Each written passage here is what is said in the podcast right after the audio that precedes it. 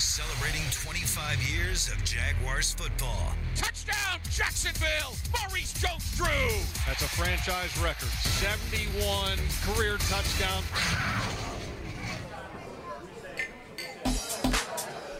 It's Wednesday, November twentieth. This is Jaguars Happy Hour. Jaguars Happy Hours presented by the Fields Auto Group. And now, the Balenciaga of sports broadcasting, J P. Shadrick. I'm not sure what that means. Welcome in, Jaguars Happy Hour, presented by the Fields Auto Group. J P. Shadrick, John Osher, glad you're along with us today. Here's what's coming up on the program.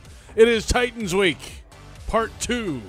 The Jags beat the Titans earlier in the season. We'll uh, get to the Jaguars' run defense issues. This is not the week to have run defense issues against the Tennessee Titans. Offensive balance. What will the offense look like this week? Some question marks there after last week's game. We'll pick our players to watch, as we always do. Uniform unveiling. Jimmy Luck will unveil what the Jaguars will wear this Sunday in Nashville. Chris Conley in studio with a special guest from the locker room. That's coming up a little bit later in the program. Uh, Titans Week is here, John. How are you feeling about it so far? Well, uh, I suppose that my feelings of concern reflect the feelings of, uh, of the fan base a little bit. You, you know, you aren't stopping the run right now. Uh, when you do it two weeks in a row, you look like you don't have answers. They're saying the same things they did last week in the locker room, which are the right things, but those things don't matter as much as, th- as things you do on the field. So Uh, they're playing a team. Uh, I've said several times this week, I, I can't imagine the Titans are spending a whole lot of time game planning because it's pretty obvious what they need to do. They want to run. So I, I, would, I would guess they're having some lunch and, you know, go out to practice and going home. And I'm, I'm being a little facetious, but how much do you really have to spend time when you know what you want to do against this team? You know from history what you want to do against this team. When the Titans are good against the Jaguars, they get outside, they get Derrick Henry outside on the on the defensive backs and the smaller linebackers, and they start running and keep running and keep running. You know, I would think that's the game plan until the Jaguars show it doesn't work, and for the last two weeks they haven't shown that that doesn't work. Head coach Doug Marrone earlier today discussing what this defense has to do and some of the reasons for the issues the last couple of weeks. I think the one thing you see is that we got guys coming up and, and guys covering us up last week, you know, and we weren't able to get off blocks. So yeah, I don't know if it's a matter of athleticism or whatever it may be, but I think it's just a matter of the, hey, when, when someone's coming out at you, hey, you got to take them on and get off. And that's the one thing we're not doing very well. And that's the one thing that we, the common theme has been when we haven't been able to stop the run is we haven't been able to get off blocks or we haven't been in the right spot. And uh, a lack of tackling. All right, so uh, Doug Marrone said he's going to shake up the practice schedule a little bit today and uh, take away some of the seven-on-seven stuff and work a little more on the defensive things. And uh, that's kind of where they are right now in Week twelve. You know, yeah, it's not, a, not the best place to be in Week twelve. I, I thought it was a great quote from Doug because it was insightful in the sense that, hey, sometimes we talk about players uh, getting out of lanes and it sounds like they're intentionally jumping out of lanes. Well, sometimes you get blocked out of your lane, and sometimes when you're taking on a block, you don't do a good enough job of taking on the block so that you don't get blocked out of your lane. And that happened a lot last week against uh, Indianapolis. And, you know, to bring a cliche from the seventies and eighties out, this is a bring-your-lunch-pail physical game they're going to play, and they've got to be ready to go take on blocks, stay in lanes, have a complete, focused uh, defensive effort, and to do the things that they're coached to do. I've been hearing all week about, you know, Todd Wash, defensive coordinator Todd Wash, you know, why did they adjusted throughout that game the other day, and they continue to make the same mistakes. So um, I guess I, I guess you blame coaching for that. I, I, something's got to give, but players need to do their jobs and play better against this team. Uh, they've shown at times they can do it, and at times they – season they haven't, but in, in three of the last six games, you get up over two hundred yards rushing. Mm-hmm. Um, as Avery Jones said last week and this week, at some point with run defense, it's about want to, and you have to make up your mind to go out and do it, that you're going to play it and you're going to get this team stopped. if they don't do it this weekend, it's going to be a long. It's going to be one of those Tennessee days where it's dark at three ten in the afternoon and cold, and you're bouncing off Derrick Henry, and it's depressing. Mm-hmm. Uh, if they don't play better run defense, there's no way to avoid that. It's running, going to be a bad day. He'll be running down the sideline with his hair flapping in the yeah. back of his helmet, and yeah, the drawstrings going. His, his little midriff thing that he's got going every time he that's runs. What he, that's what would happen. But, uh, we don't it, want that.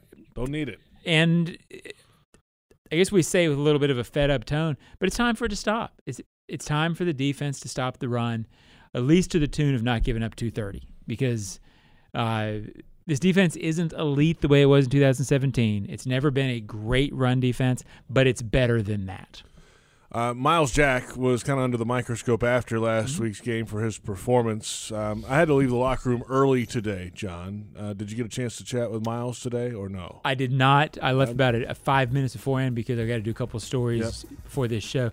Uh, Curious to what he how his I don't want to say that he didn't talk. Week. I'm not sure if he did or not. Right. I'm not. I'm not saying that. I'm just saying at some yeah. point he will. I, I was curious if you had or not. I hadn't had a chance to, to talk with yeah. you about it yet. I'm curious what his mindset is going into this game after. You know, they, we heard it on the pregame show um, last Sunday, this past Sunday. He comes in and interrupts uh, the conversation mm-hmm. with Calais Campbell and Ashlyn Sullivan saying, hey, we have to win this game. Yep.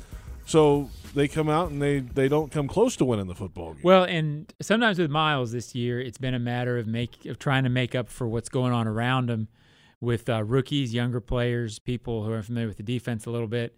Um, and as weird as it sounds, sometimes in the N F L – it's not about how much effort you give. It's about the type of effort you give, meaning is is it focused in the right direction? Are you doing the right things? And he's fallen victim to that a couple of times, which is in a run gap scheme, it's common to hear that when it goes bad. It's common to hear, hey, we were trying to do too much, and that's what this is. Uh, but, you know, there's six games going in the season. You're four and six. You got to win. You got to beat a team that runs the ball well. You got to play better than that. That's that's it in about a eighty-word, three-second rundown. And there's not there's not help on the way. I mean, it's the personnel that you have, no. and you, you got to go out and play it. That's that's pretty much the bottom line. That's it. Yeah, and, and yep. it's it's a Marcell Dareus is a big loss in that regard. Mm-hmm. Uh, he wasn't having his best year with the Jaguars before he got hurt, but he's he's enough of a run presence. I think the way to describe Dareus is this. I don't necessarily think he's gonna he's gonna stop every run for one yard, but if you run four plays, running plays, on one of them, he's gonna throw a guard back into a running back, break up the play, and cause a one yard loss. Well, they're not getting that, so now everything sort of feels harder than it is without him. Uh, but he's not coming back through that door. He'd like to. I know he doesn't want to be hurt, but he's out for right now. He's so out. He's out. Gotta um, play without him. Let's go to the offensive side. Nick Foles at the podium today, Jaguars quarterback. He made his return to the lineup last week in that game in Indianapolis. And you see his numbers there on your screen, two, two touchdowns, an interception. Well, the uh, the question for him today, one of the questions for him was, how do you not press as an offense as an, and as a football team, but still have that sense of urgency about you? I mean, you always do everything with a sense of urgency. Not pressing means don't freak out. Um, I'll let everyone else freak out. I'm not going to freak out. I'm going to continue to come to work. I'm going to continue to, you know, believe in my teammates. Um, you know, I don't come in here and say, ah, it's just going to happen. I mean, we put in a lot of work, and, you know, coaches are, you know, working hard towards the uh, game plan. We go out there and practice to fine-tune it. Um, it's just one of those things where it's just got to be ingrained in who you are. It's not something where you, you just have to, oh, I'm going to turn it on and have this sense of urgency. If you all of a sudden have to turn it on, like, did you ever have it is the question. Um, you know, I think the big thing is, you know, we're going to, con- I'm going to continue to be who I am as a person, and I'm going to continue to prepare, get these guys ready, and, you know, ultimately we have to get on the field and we have to, you know, win a game as a team. Well, the, win a game, start with that, and yeah. then there's a, obviously, obviously the stuff after that. You have to have some help and all that, the big picture, but um, quarterback talking on a Wednesday, and he's got to kind of get things going here at the end of the season. Yeah, and he, as expected, I think, took some Twitter flack this week over the things he said after the game. And uh, the main crux of the criticism was when he said, hey, the sky is not falling. Uh, we're going to keep this in perspective. And there's a tendency among fans, me, even myself, when I first heard it, I was like, man, sh- show some, show some want to. Give me some, you know, hit a blackboard, you know, do something. But, you know, in fairness to Nick, I don't doubt that he has a sense of urgency. I don't doubt that he very much wants to win every game, that it it kills him inside when they don't. The way he approaches leadership as a quarterback and the way he has had success in the past, the way he has turned his career around, is is to be calm in a situation where there is chaos around him and, and where there's noise around him. Remember, he played in Philly, where uh, I'm sure every incomplete pass he threw when he first got in the lineup, uh, uh, they were tweeting, we got to get this guy out of here, bring away, oh, all of that stuff. The noise is loud in Philadelphia. So he won by keeping an even keel. That's the way he has led in the past. It's the way he leads. So that's his approach, and it's going to get interpreted as uh, either not caring, not having the Minshew fire with the glass. You know, he, he's not going to be that guy. It does not mean he doesn't care. It does not mean he's not leading. But I, I also understand why fans, when you're four and six and you know the season's on the line, it's difficult to hear the sky is not falling, because, you know what, four and six, J P, it, it feels like there's at least maybe like a cloud coming down. You know, it, something's falling. So uh, maybe the message in the way Nick's saying it, not being rec- or people not liking hearing it that way, I don't think it means that he's not leading or passionate about it. It's just a little bit of a disconnect there. Let's, probably not probably not something you can avoid at this point. That's right. No, that's where we are. And, and moving into late November, on into December, uh, one of the big topics on offense this week, the run game, or lack thereof last week. Nine rushing attempts to the Jaguars, the lowest amount in a single game in Jaguars history. Um, you know, consider, though, uh, we talked through this a little bit today, John, mm-hmm. and You know, they, they didn't run the ball a lot in the first half. That's one thing. And then they didn't see the ball until they were down seventeen seven right. in the second well, half. And then they ran on three first down plays on that drive for, what, minus one yard combined on those plays. And then by the time they got the ball back again, they're down three yeah. scores. You know, a flip, uh, John DeFilippo, the offensive coordinator, has received some criticism, and Marrone sort of uh, brought it on him on Monday by saying, hey, look, It, it was my mistake. We should have run more, um, and we should have not given up on it in the second half. And, you know, that's Doug's M O, to sort of try to take that. It's going to be one voice, one decision, blame me.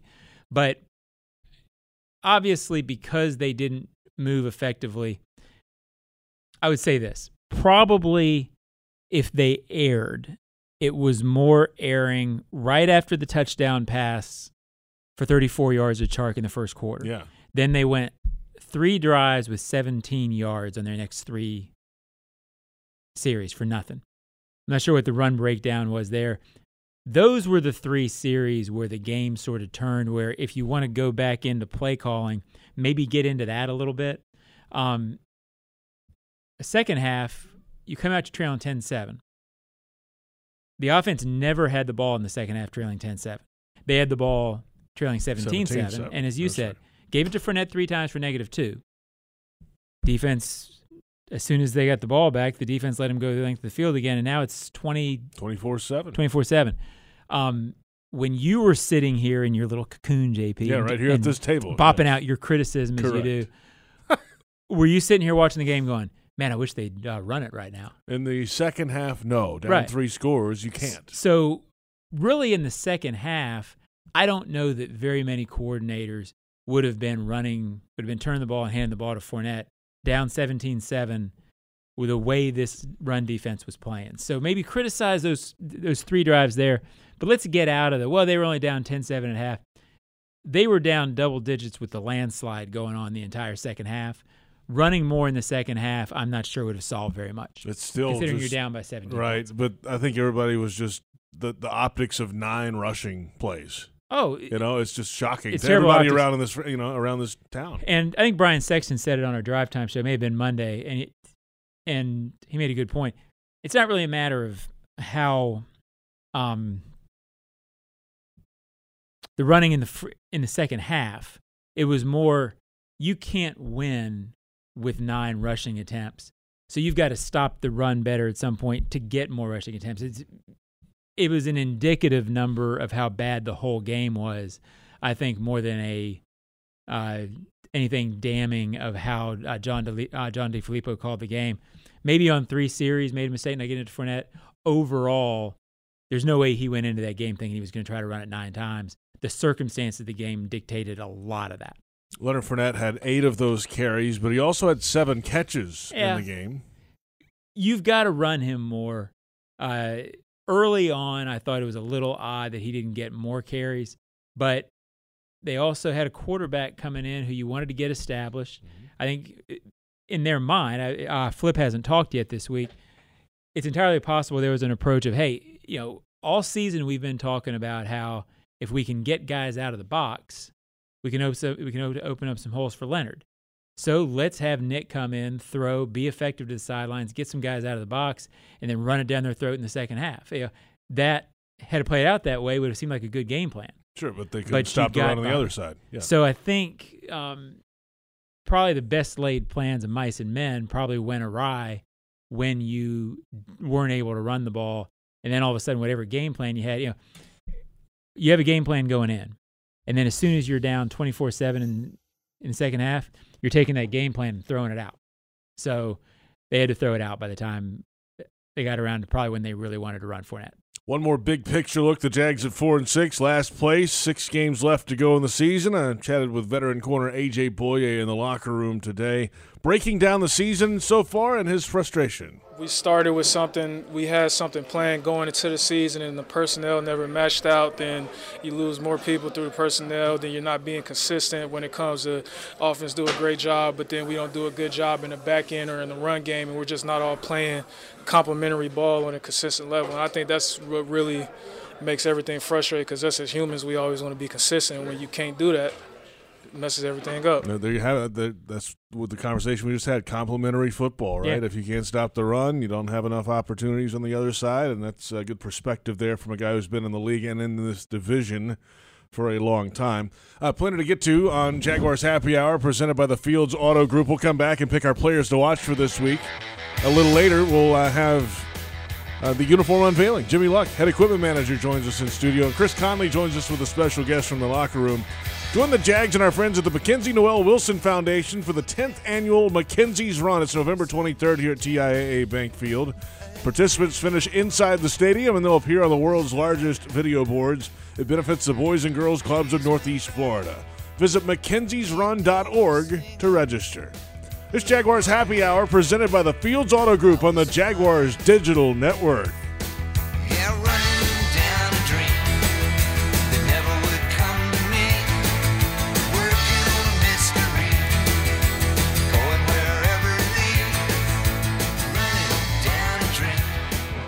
Step up to luxury now.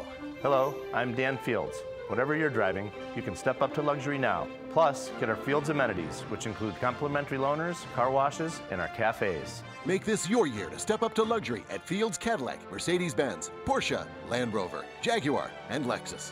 When it comes to the ultimate car buying experience, there's only one name that matters: Fields. And Fields matters because you matter. The Fields Auto Group, proud partners of your Jacksonville Jaguars. Workers' compensation and auto injury claims can be a hassle. Getting your prescriptions shouldn't be. At Smart Workers Pharmacy, they provide free home delivery of prescriptions with no upfront cost or hassle for the patient. They work with insurance companies and attorneys to handle the paperwork, so you can focus on what's most important, getting better. If you're injured on the job or in an auto accident, ask your prescriber to send your prescriptions to Smart Workers Pharmacy. Visit smart workers pharmacy dot com to learn more. The official pharmacy of the Jacksonville Jaguars. At ViStar, we believe in better, especially in helping build a better financial future for our members. So we've reviewed our offerings from the ground up. We've lowered or eliminated over half our fees and enhanced our already competitive rates, saving members more than a million dollars this year, in addition to the millions we save them every year. If you believe that saving money is better, join ViStar. We never forget that it's your money. All loans subject to approval, insured by N C U A. You've reached the Rookie Support Hotline. This is Peyton Manning. Your commitment to keeping Sunday laundry free is truly inspiring, and Tide is committed to your commitment. You're making the world a better place for our rookies one week at a time. They grow up so fast. Remember, there are plenty of other days of the week, and Tide is America's number one detergent for all of them. If it's laundry night, it's got to be Tide.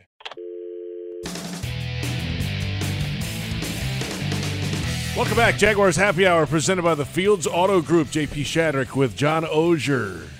Jags Titans coming up Sunday in Music City, U S A, Nashville, Tennessee at Nissan Stadium, a place the Jags have not won since twenty thirteen. And they've dropped nine of the last eleven trips to Nashville.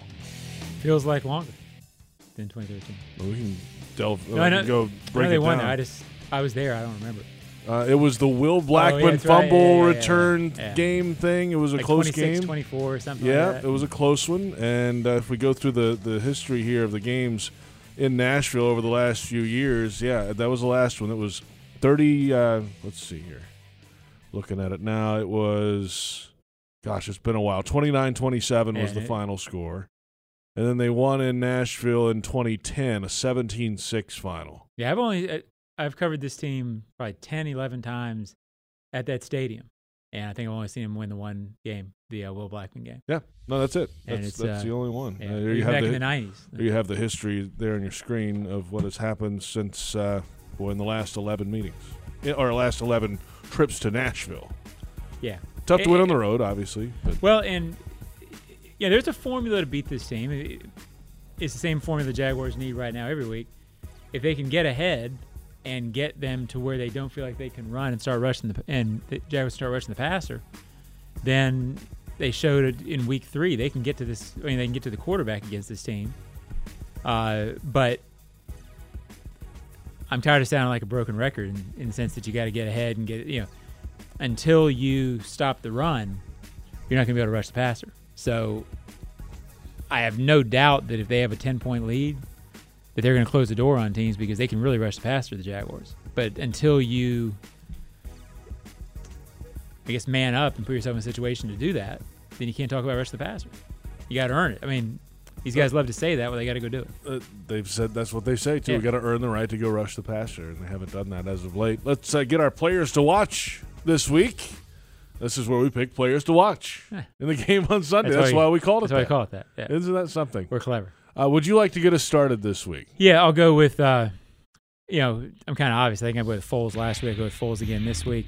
Um, you know, he, I think, he's not overly giving in a press conference situation in terms of real insight into how he thinks he played.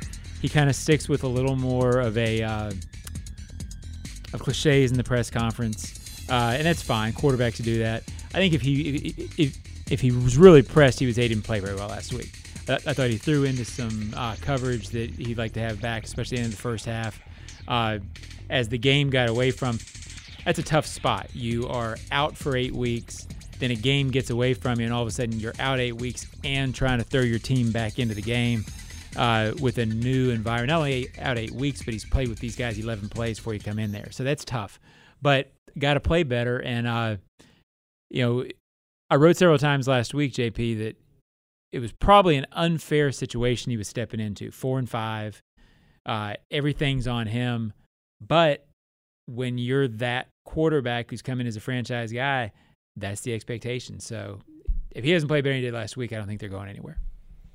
All right, so Nick Foles is your offensive yeah. side, and you uh, you did you didn't choose just one guy on the defensive side this week. Well, the whole defensive front, and because I knew you were going to talk about Miles. Oh, um, you just ruined you just ruined the surprise. But okay, thanks. Uh, surprises, yeah. That's, it's not your birthday; it's a show. Um, so we'll uh, if they don't play better up front in terms of Calais didn't play very well last week. Avery Jones had a rough game. Everybody had a rough game up front. But if they can't get off blocks better, not get blocked out of lanes, then it's not going to matter what Miles Jack does at middle linebacker because he never gets the chance.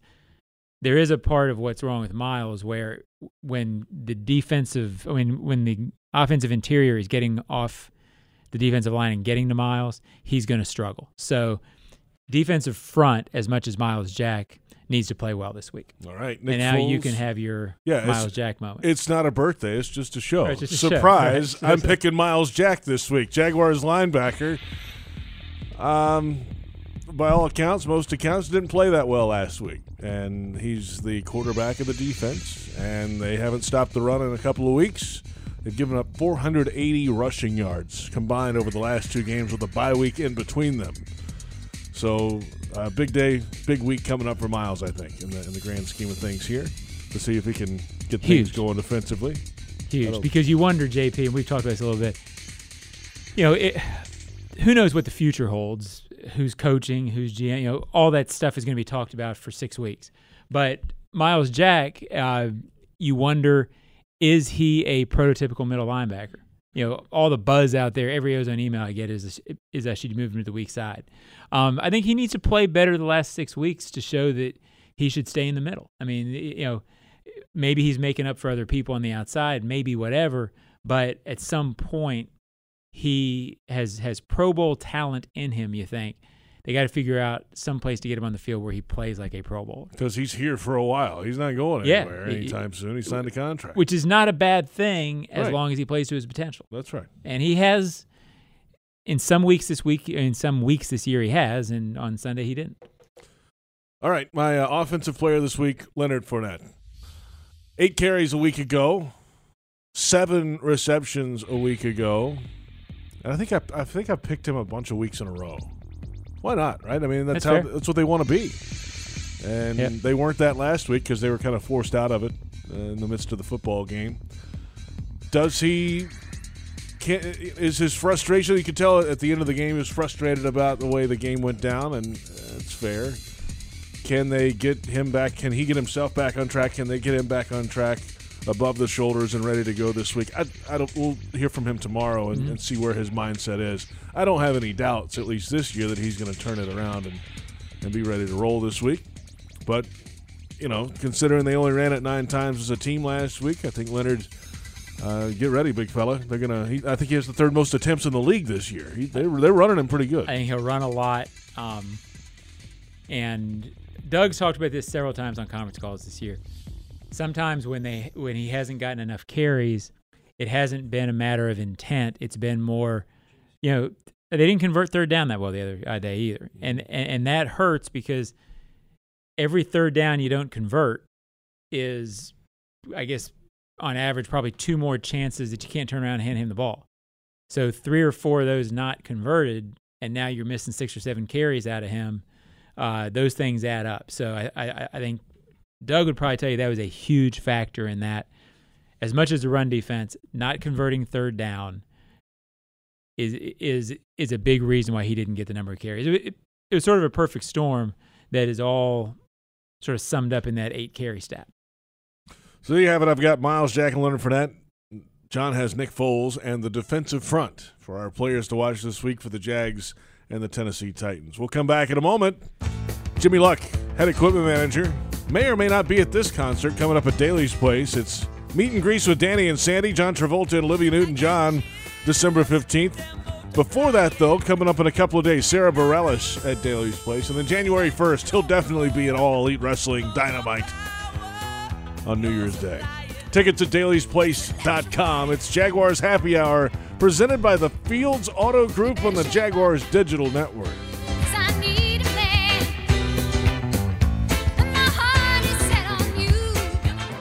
Step up to luxury now. Hello, I'm Dan Fields.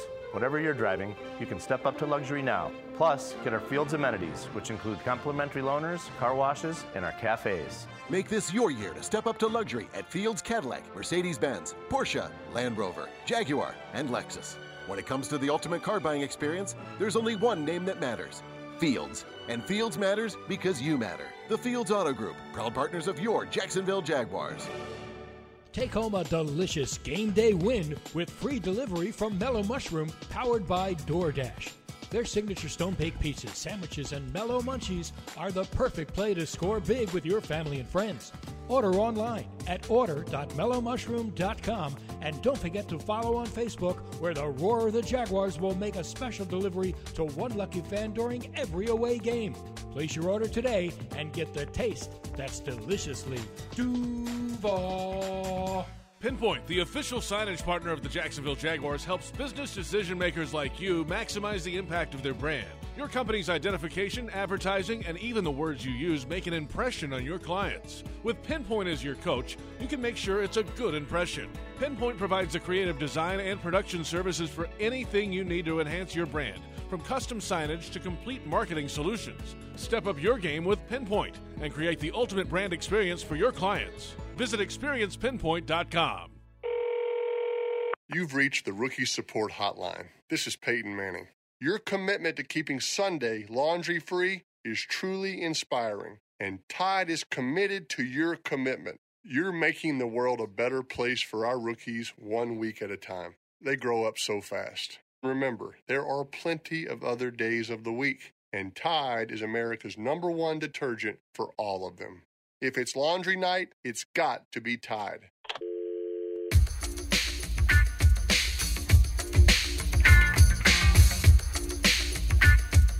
Jaguars Happy Hour presented by the Fields Auto Group continues. J P. Shadrick, John Osier, and head equipment manager Jimmy Luck.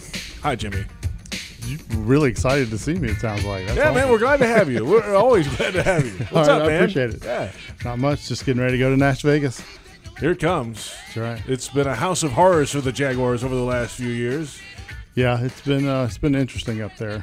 And doesn't it seem like you're always packing cold weather gear for Tennessee? Like Lately, yeah, the last few years, yeah, it has been. You're never yeah. playing in September. You're never, uh, like, you always nice, got parkas nice, yeah. and... gloves. Yeah, it was pretty chilly up there last year. Of course, it was at night. Right. Oh, it'll it'll be chilly up there. Yeah. This and year, then you somehow. know the some of the other uniform things we worn up there with all gold. Oh, that's, that's right. right yeah. yeah, that didn't go well. I love the gold. Yeah. yeah, it was a rough one. Thanks for bringing it up, Jimmy. Appreciate that. We haven't played well up there in the, in the solid colors lately. It's all right. So. We'll see in a moment what uh, what you have in store. Uh, what's right. the hat th- today? This is the, the just the regular road hat. Okay. The um what we normally wear on a normal road game. Uh, still November. We still got Salute to Service decals on the helmets. Uh, we'll actually have our home Salute to Service game actually in December. December first. So, yeah, yes. against uh, the Bucks. Tampa Bay Buccaneers. Yeah. When you've got, got like when it gets to this point in the season and there starts to be like three or four transactions a week, does that is that enough to tax your guys? Does that cause a lot of extra work, or is that so routine that it's not a big deal? No, it's it's not a lot of extra work. It just is, is different when you go the first couple of weeks. We didn't have you know hardly any transactions, right? And then all of a sudden, like the week before London, we get like six new guys. Right. So you get a little oh no, especially going to London. You know you're tight enough already doing that. But then um, no, it just the locker room starts filling up a little bit. Right. You know, What's some guys that had an empty part locker. Of the new guy is it.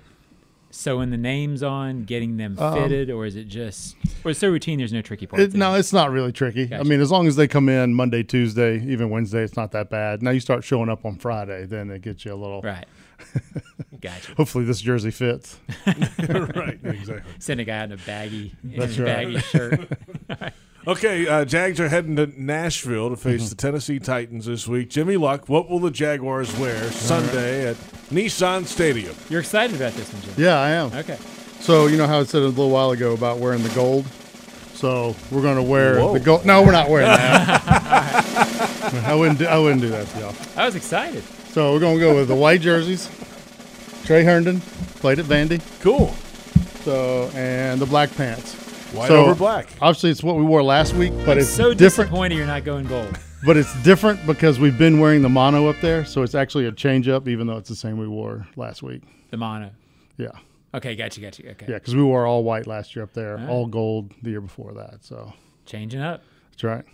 Anything to break the curse. I haven't seen that uh, the gold in a while. You broke that out on us. I had to dig Did that out. All yeah. the other ones? There's a couple pair floating around right. still. The dust flew when you threw them right, around over here. Wow. How about yeah, there's that? footage of me in the gold, Jim. There you know it is. That, I remember right? that. Okay, yeah. That's, uh, Do we have to remember that? Well, it's not a good memory. It's something. It was a good look. It's something. It was something, definitely. I fill out a jersey. Uh, I'm not saying I fill it out well, but I fill it you out. You filled it out for sure. Uh, white over black for the Jags in Nashville. four oh five kickoff. And um, if it's cloudy, it might be dark up there at kickoff. I, I think it, it'll be pretty dark pretty quick once the game gets going, too. That's how it works on those four o'clock kickoffs later in the year. Jimmy, thank you very much. Yep. No um, and make sure you get the the gold pants. Over the there. gold pants. When oh, you pick up your stuff, Jimmy. And equipment manager Jimmy Luck with us. Back in a moment. Uh, Chris Conley joins us. Najee Goode scheduled to be his guest here on Jaguars Happy Hour. Uh, the Jags have launched a new mobile app and secure digital ticketing. The all-new official Jags app features exclusive content, enhanced game day alerts, and much more. Secure digital ticketing this year when you come back to T I A A Bank Field December first. No screenshots allowed. Download or update the official Jaguars app on Apple and Android devices. It's Jaguars Happy Hour, presented by the Fields Auto Group on the Jaguars Digital Network.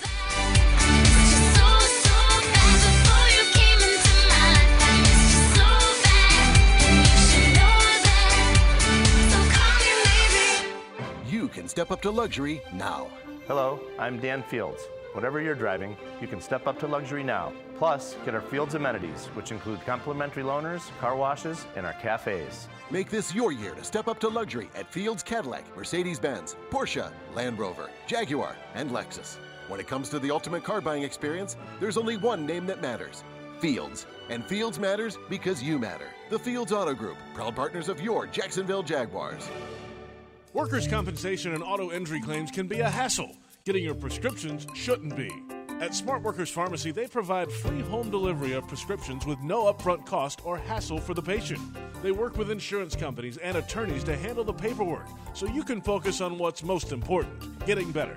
If you're injured on the job or in an auto accident, ask your prescriber to send your prescriptions to Smart Workers Pharmacy. Visit smart workers pharmacy dot com to learn more. The official pharmacy of the Jacksonville Jaguars. At ViStar, we believe in better. Better convenience, so members can bank any way they want, whether it's at a branch, on a mobile device, or at one of more than twenty thousand fee-free A T Ms across North America. We believe that people have better things to do with their time. If you believe that convenience is better, join ViStar. We never forget that it's your money. All loans subject to approval, insured by N C U A.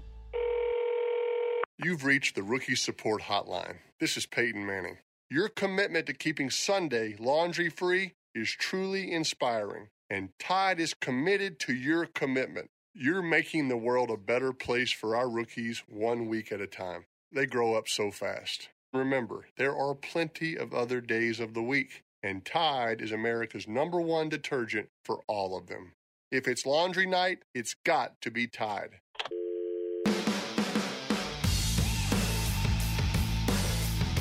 Welcome back. Jaguars Happy Hour presented by the Fields Auto Group. J P. Shadrick, John Osier.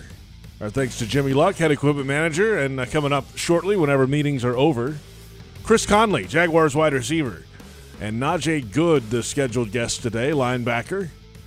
And uh, they'll have a big role this week, obviously trying to slow down the running game. We'll hear from Najee. We, we talked to him in the locker room today, and uh, he was really good on, on their mindset, I think, going into this game. And yeah, he'll be a good guest. He's yeah. a veteran. I mean, if people haven't heard from him yet, he's a veteran guy. He he's seen a lot.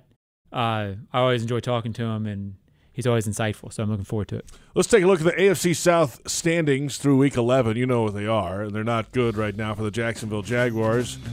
Indy leading the way. Houston right there with them. They play Thursday night tomorrow. Tennessee five and five. Jacksonville four and six. That ain't pretty. Here's an amazing stat. I mean – amazing thing, J P. If they, you know, and it's obviously in the N F L, all games matter. Uh, we talked going into London about how crucial the stretch was. Yeah. You win your last two, you're alone in first.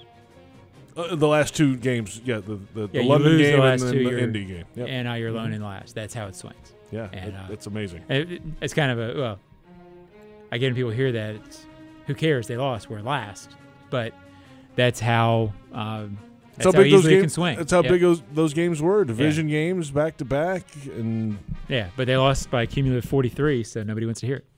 I don't even want to hear it. I don't want to hear it from you anymore. It. Yeah, you're not even right. listening to yourself right. anymore.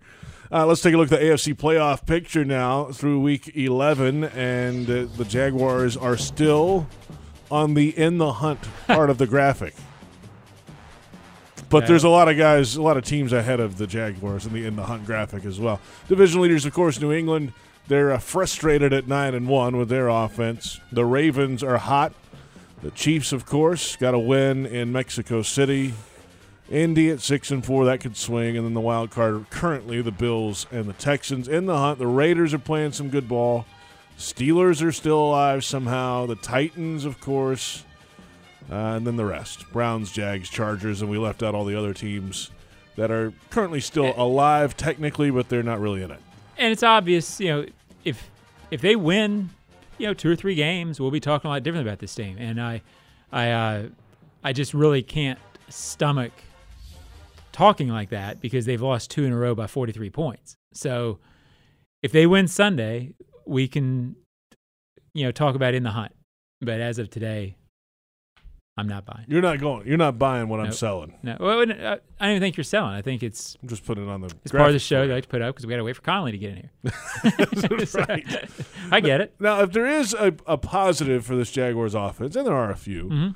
the play of D J Chark continues to, to to be one of those positives for this Jags team. Another big day last week. Couple of touchdowns. One of those late in the game, but uh, the the play early was was huge. The catch mm-hmm. and the run to get to the touch uh, get the touchdown. And he just continues when, you know, there are other options on that offense to throw to, but he in his second season now, John, has turned into a true threat week after week. Right, and I don't want to talk in terms of the future in terms of the offseason, but to make a very quick point on this along these lines, uh, this is not a roster bereft of talent, a roster where you have no chance to build for the future, turn things around. If you think about what's on this roster right now, you have what I think is a very good right tackle coming up. You have wh- who is starting to look like a number one receiver in Chark. You have a pass rusher that looks like you can build around. I don't think Miles Jack is a lost cause. Well, even in the first three, you just listed three positions that are very hard to find. And in the in the wide receiver and the pass rusher, you listed two positions that this team went a decade and a half trying to find. So there are pieces in place that you don't have to go get. You don't have to draft that again. And I mentioned that when you asked me about D J Chark because I think that development is very important this year. And he more and more, you forget how big he is until you look at him next to the other wide receivers because he runs so well. And he's very proportioned when you watch him play. He's not, you know, buff. He's not huge. But when you look at him next to the other receivers, he is a big receiver, certainly big enough to be a one, big enough to make plays, big enough as he learns more and more about it to go high point the ball. He uh, he's everything they thought he would be when they had a first-round grade on him, and maybe even a little better than that. He's he's on his way to being really good and a core piece around here. Yeah, long long receptions this year. I think he has nine thirty-plus yard receptions this year. Making it second most making in the that league. Look routine, and it's not. The second most in the league this year, and of course you see his numbers on the screen there this year. Eight touchdowns this season, a third in the A F C in receiving yards, and some of that coming with when, at least as the season has gone on, they've covered him over the top or whatever. He's so. also still really, really young for his experience level in the N F L. Yep. And you, you you get the idea that as as he gets, you know, to be twenty-four, twenty-five, twenty-six, that he is going to fill out even more and therefore be harder to defend. He will be able to use his body better. He he's a tall guy, but he's still relatively, I don't say skinny because no N F L player is skinny, but uh, as, as he puts more natural a weight on just from aging, I think he's going to get better and better and better. He he has the look to me of a guy who in two or three years uh, we're going to be referring to as a uh, perennial Pro Bowler. I think he's really good. That's good news for the for the Jaguars. Yeah, I haven't had one since Jimmy. It's been a minute. Um, A-Rob went. Perennial Pro Bowler. Perennial, yeah, year after year. You're right. Yeah. Yes. Who, Thank you. Yes. And also, I mean, not to knock on A-Rob, he was voted in after, you know. Correct. This is a guy who people. Who really, was the first first. Uh, announcement. Right. He's going to the Pro Bowl type yeah. guy. Yeah, got it. That makes sense. Thank yeah. you. Yeah. Yeah, uh, no one of the issues on the Jaguars offense, of course, is the tight end position and uh, the turnover they've had at that position this year with the injuries early in the season, and that turnover continued this week with the signing of Nick O'Leary, off the street, and then the signing of Charles Jones off the practice squad. They'll be available this week. You see on your screen what has happened in the tight end room since James O'Shaughnessy's injury. That's it for the tight end yeah. position, and that's something that you have a hole in the middle of the field of your offense when you're trying to throw the ball down the field. Yeah, and it's it's uh, the tight end isn't everything in the N F L. It's not the only way to work the middle of the field, but they don't really have a great alternative to it. If if you've got a big receiver or some big receivers who are really adept at getting into the middle of the field, you can make up for not having a quote-unquote tight end. That's not really what their receivers are in terms of what they specialize in. Chark can do it twenty, twenty-four yards downfield, but he's not really a guy that you want going across and making – you don't want him getting blasted That's right. yeah. uh, after eight yards. And Conley can do it. He's got the size, but you also don't want him doing it. Yeah, that, that's not their thing. Deedee's good in the middle of the field, but he's also relatively light. I don't necessarily want Deedee taking five or six hits a game in the middle of the field. One – One or two will do it. So they don't really have an option.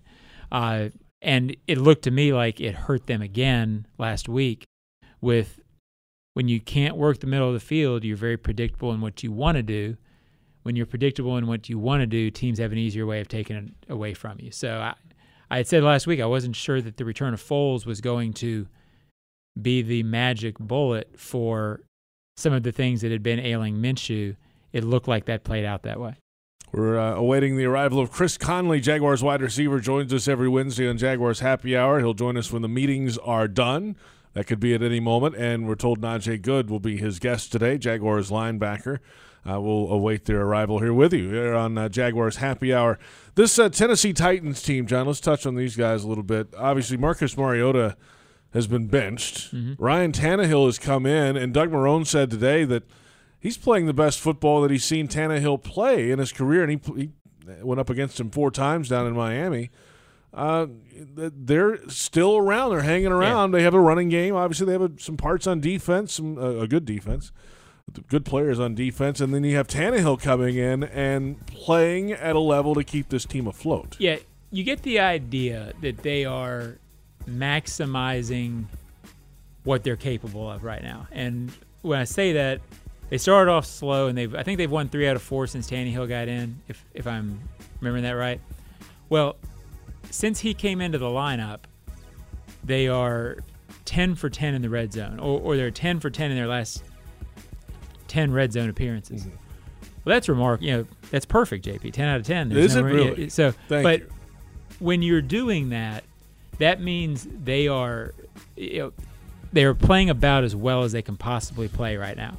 So I guess the hope for the Jaguars is if they come off that a little bit, if the Jaguars can stop the run a little bit, force Tannehill to do what he doesn't love to do, if you can get that where they only score half the time in the red zone, then all of a sudden you can pull them back to you and have a chance to beat them a little bit. I, I, I uh, again, it's so hard to talk about this team right now without talking about Derrick Henry because of the running game matchup against the Jaguars. But uh, Tannehill is, is giving them what they needed, and uh, they will not be as easy a team to disrupt as they were in week three when they were relatively easy to disrupt once they got behind. That's right, yeah, because the Jags did that. They um, they um, they shut down for the most part. I think he had like forty-four yards in the game, Henry right. did, and a well, touchdown. They got a lead, and, and then he got – and then they did a great job. They swarm tackled him. They did a nice job of taking him out. And then Tennessee always, and I forget who said it in the locker room, maybe an Avery today, was talking about how with Tennessee, they believe in the run so much that just stopping them early isn't enough. They are going to, even if they're, after the first quarter, if they're three for twelve, they're going to believe that if they keep doing it, they're going to start dominating you. So his point was you've got to continue to take them away. Some teams you can break their will from running by stopping them on the first few tries. This is not that team. It, it's an all-day deal. As we've you know, anybody who watches this show watches the Jaguars all the time. They've seen them play Tennessee. They know what Tennessee is. Our weekly co-host on Jaguars Happy Hour, presented by the Fields Auto Group, is wide receiver Chris Conley. He's with us again today. Meetings are over. Hello, Chris. Hello. Uh, it's good to be here today once again. Uh, You know, it it's always it always puts a smile on my face when meetings are over on a Wednesday because, you know, Wednesday is just a long day. You got a lot of stuff to go in. uh, long practice and everything like that. And I'm joined by my great friend, Najee Goode. My guy. Hello. I don't have a big intro, but hello. Najee, what's up? How you doing, man? I'm doing all right. It's a little chilly for Jacksonville right now, but, you know, sun is out. So I mean, it is November, right? Yeah, yeah. It's, it's, it's like cooler out there. A lot of people think that it's cold right now, and I have to tell them this is not cold at all. You know, you have people out there in, in Tide sweatpants and hoodies, and, oh, man, it's not cold. It is not cold at all. This is you don't great. Need the K C guy coming in. Yeah, I mean, listen, the listen K C the guy. guy. I'm a Jag. Look at, look at.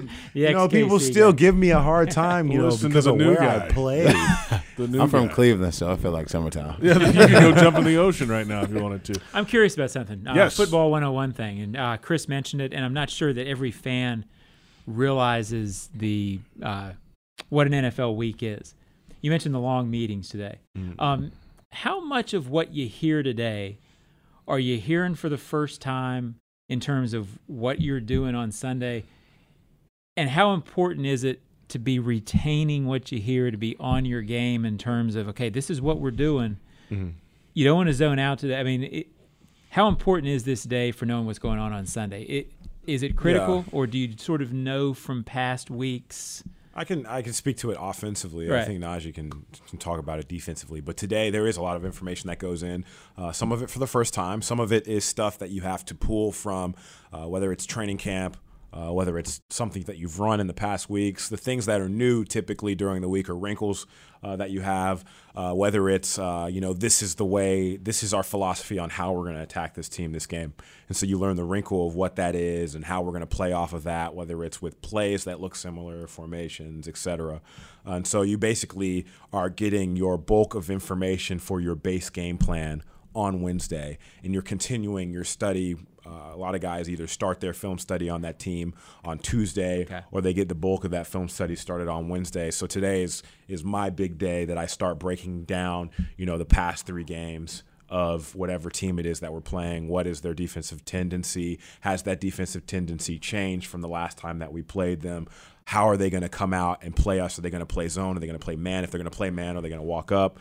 Uh, you know, what is what do the guys like to do? Are there any injuries? You know, it's a lot of information that comes in on a Wednesday that you want to get into your brain, and you want to retain it, because as the week goes on, your plan formulates and solidifies, and some plays get cut, some plays get added, and then by the time you get to Saturday, it's solidified in, you know, print.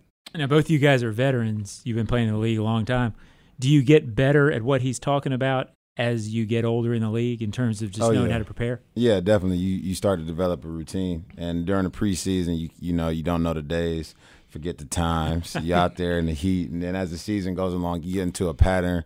Um, I think that every year everybody hits a rookie wall. I don't care how many years you've been playing. so it's just so, a wall. It's yeah, just, just a wall. wall. It's just when you're a rookie, it's called a rookie wall. But um, for defense, it's, it's kind of the same, a little different. Um, you know, you realize that your week doesn't start until Wednesday. Like, I'm calling my dad and my mom, and they're like, oh, yeah, it's like, you know, hump day. And I'm like, nah, it's not. It's like hit day. So on Wednesday for the defense, you got to put your big boy pads on. And, you know, Chris and those guys get to catch passes. They get to jazz up their get fingers. To. They get to go out there and put the tape Some on. Some salt here right Every now. Every Wednesday, man. Thursday, Friday, you get to go out there with, you know, a dream yeah. guy like We're Nick, getting. and they get to go catch a quick slant or a fade. And you just look at him while you're over there just running into Adam or Andrew Norwell.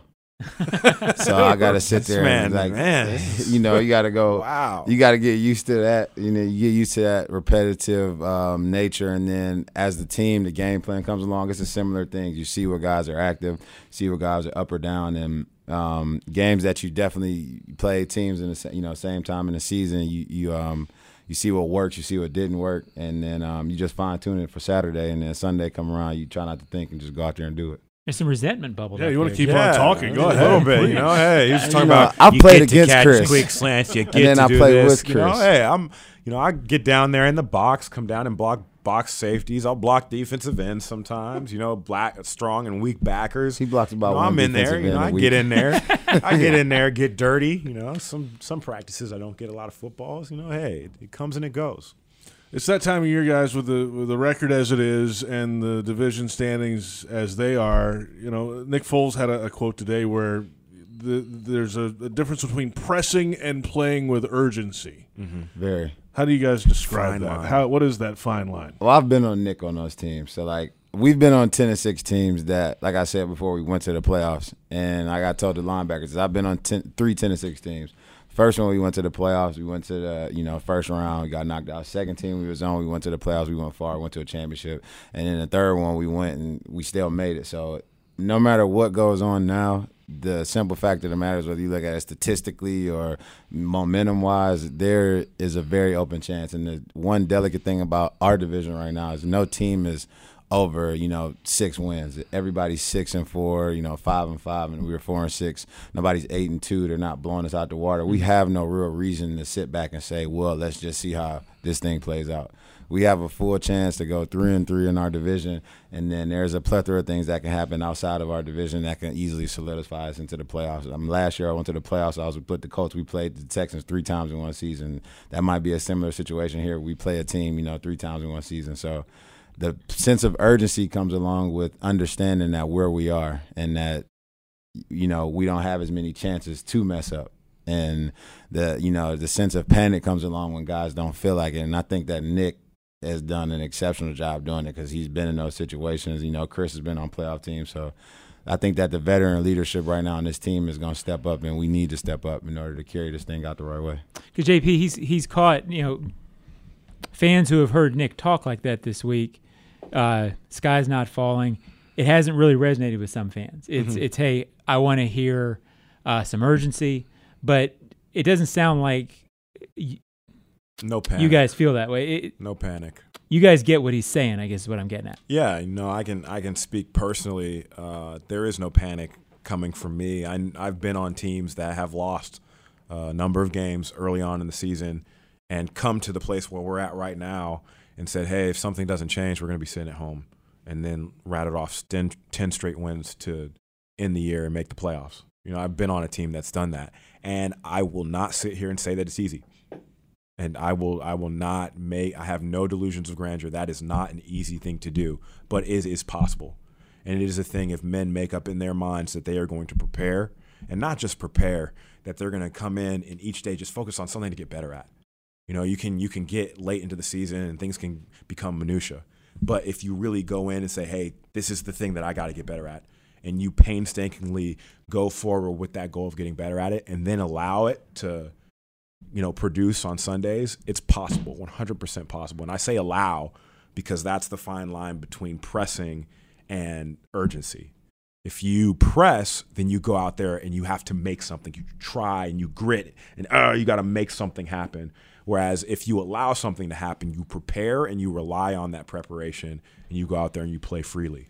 And you use big words like minutia. Yeah, yeah right. We don't do that on defense. Is that in the uh, thesaurus over here? Wow, the you used the word earlier. I didn't. I didn't call you out. He's all over you, man. man. But you got to keep him up, man. That's the pressing. We press each other. We push each other. Uh, defensively this week, the big topic, of course, is stopping the run, and oh, yeah. it's been a struggle the last uh, two games out.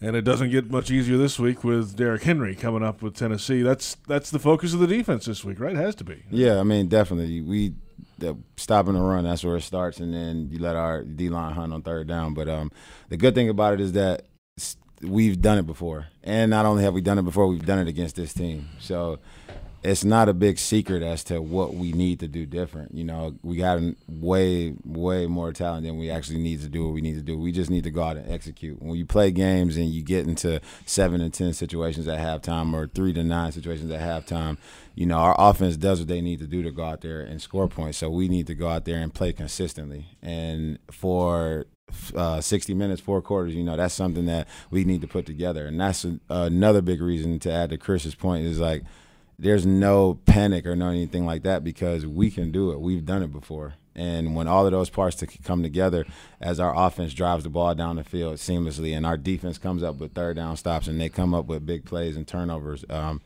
when fans start to see that, then they're going to be like, oh, you know, all of that pressing and all of that, you know, that extra monotonous, you know, oh, we need to do that urgency. Well, you know, that will, that would actually leave the surface. So it's something that our defense just wires back in on. Our coaches always said, you know, you know, just do your job, do your job and go out there and make the plays that you're going to make. And The great thing about it, like I said before, we've done it. We've done it this year. And if the fans want to turn back to the last game, we've done it that last game, playing them. So we're going to go out there and do the same thing this Sunday. I like that. And then uh, if that goes well, then obviously that gives the, the offense a little more of an opportunity to run the ball and get into a little bit more of a um, of a routine and move the ball down the field a little bit, get back to a balanced type of offense. Yeah, you know, balance is always great. You know, even though I'm a receiver and I want the ball going through there all the time, you know, it's not necessarily a good thing for an offense uh, to be passing the ball unproportionately, uh, you know, high compared to your run game. So this week we really want to establish the run. Uh, and it would be great for us to be able to do that, create some seams, get two seven going, two three going, to be able to affect those safeties. You know, the the, the Titans have great safeties. Uh, they have a lot of range, uh, and they're guys who play well. Their nickels play well. Uh, and if we can get the run game going and have those guys second-guess those steps or maybe step up, it really creates some great passing lanes for us, and it will really open things up, whereas some sort of throws that we've made recently have been really tight. You know, if our run game gets going, uh, there'll be more running lanes after the catch. All right, we wrap it up usually each week with questions amongst our uh, co-host and our guest. So you guys fire away at each other. Well, he's already be firing away at you already. But. Yeah, I, I'm going to give him an opportunity first. You know, I'm, I'm that Is this kind questions of about anything? Yeah, anything. Yeah, yeah, you, just ask, just, you can ask me what whatever you, you Chris want. Chris is what we're asking. What do you? Yeah. What do I have on yeah. Chris? I would like to know what pregame meal does Chris eat? Ooh. Oh, man. Uh, pregame meal, questions. Do I eat? I'm actually, like, really bad at what I eat before games because I feel like my stomach kind of is, is iffy sometimes. And I'm at that weird point. You might have experienced this. You're older. Where my metabolism See, is changing a, a little bit. That was a shot. And I don't necessarily know how much to eat before games. You know, Chris before, is six two. Before I would just eat a boatload of fat. food before a game because I would be out there just continuously running. And now I can't quite do that anymore. So sometimes this year I've actually undereaten before games and gone out there in warm-ups and realized, oh, I don't have enough fuel and had to come in before the game and crush a bunch of food uh, before we've gone out there. So, yeah, it's it's a learning process. It's a learning process. That was a shot. It was a shot, right? Yeah, I, I felt was a it. shot. I felt yeah. it. We might be full pass tomorrow. Wow. I like that. So, uh, Najee. Uh, when are you just going to, you know, retire from football, move to the Bahamas, and start a football academy? I don't think there. I'm ever retiring. As long as these two legs can move, I'm going to stay right here with Coughlin. Oh, wow. That is that right is quite an answer. I'm sure he would love to hear that answer right now. That's right. I mean, once, because once you're out, you're out, right? You're out. Like, I look at my dad, he played, and he still talk crap to me to this day. I'm like, bro. Was he better than you? He ran like a five, a four, huh? Was, was my dad he better than you? My dad played offense, so he always got something to say. So he was better than you. Oh, I do have a good question. Pre-game song. Pre-game song? Ooh, that's good. Uh, I've been listening to this. Uh, Chris is a John Merrick type of guy. I've been, yeah, yeah. You know, I, I, I do like sometimes. some singer-songwriter stuff, but my song this year, my song this year has been Lightwork. Uh, by Group one one six, Reach Records. Uh, if you know who that is, Lightwork has kind of been been my, my theme song this year. That's been my prayer this year. I actually know that song. Do you? That's kind of a, you know. Yeah. Okay. It ain't John Mayer. No, no, no, no what, it's not. But what is? Yeah. It's not. Well, check yeah, it out. Check it out. It's a good song. All right, guys. Um, let's get a win this week in Nashville, man. It's been a while For since sure. the Jags have won up there, and uh, got to have it this week in the division, man. Good luck to you guys. Appreciate your time as always. Thank you. Chris, Najee, thank you. Chris Conley, Najee Goode joining us. Thank you for watching today, and uh, we'll catch you next time on Jaguars Happy Hour, presented by the Fields Auto Group on the Jaguars Digital Network.